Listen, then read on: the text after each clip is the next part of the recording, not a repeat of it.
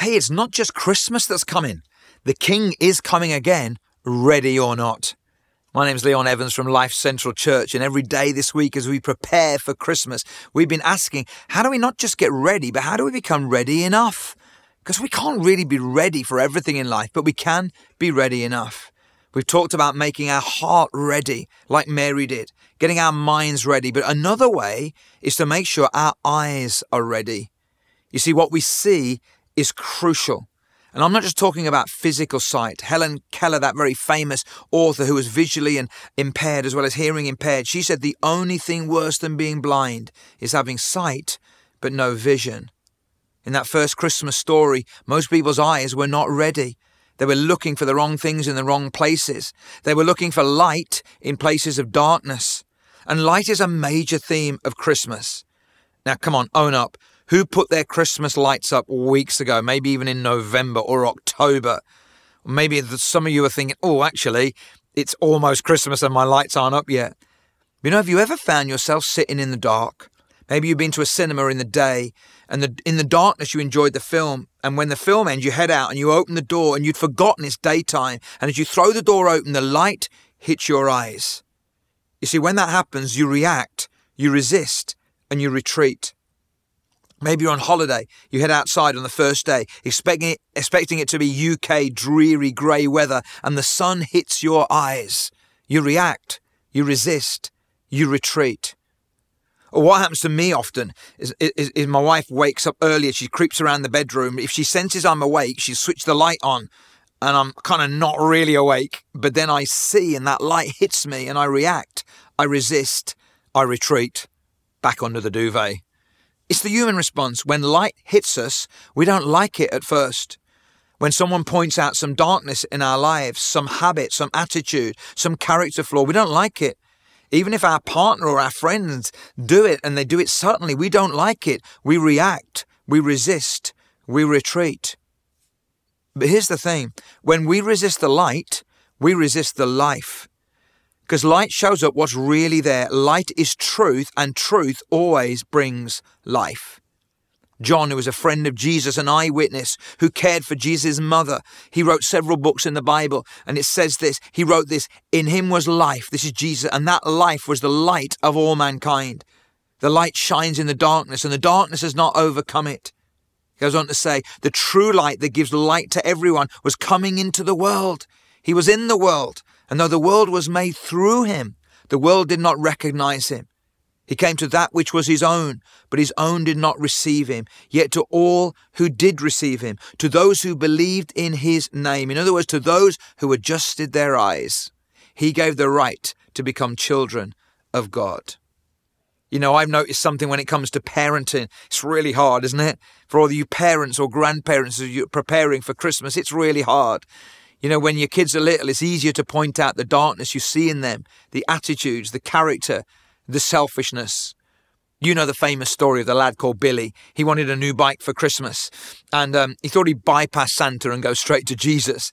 So he wrote, Dear Jesus, I've been a good boy all year and would appreciate a new bike, your friend Billy he knew that was not the truth. So he ripped up the letter and he went to try again. Dear Jesus, I've been an okay boy this year and I want a new bike. Yours truly, Billy.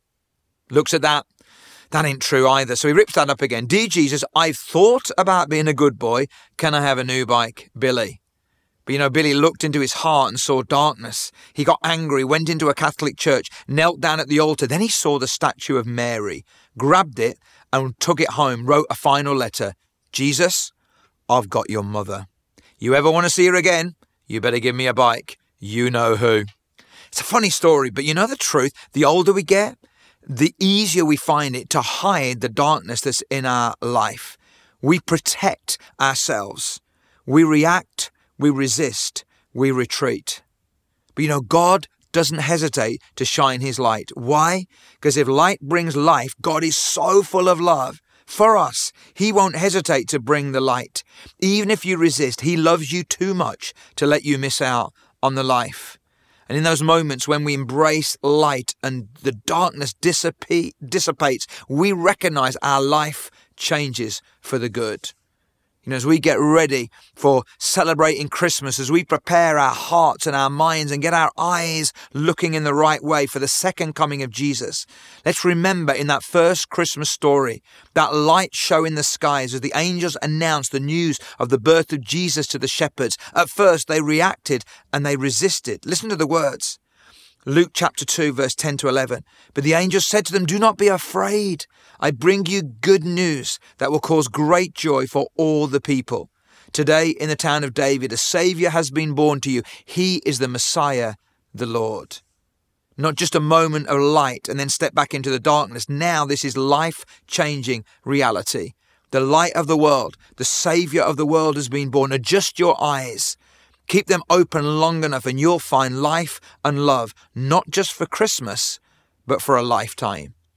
When we resist the light, we resist life. When we surrender to the light of God's truth, we surrender to life.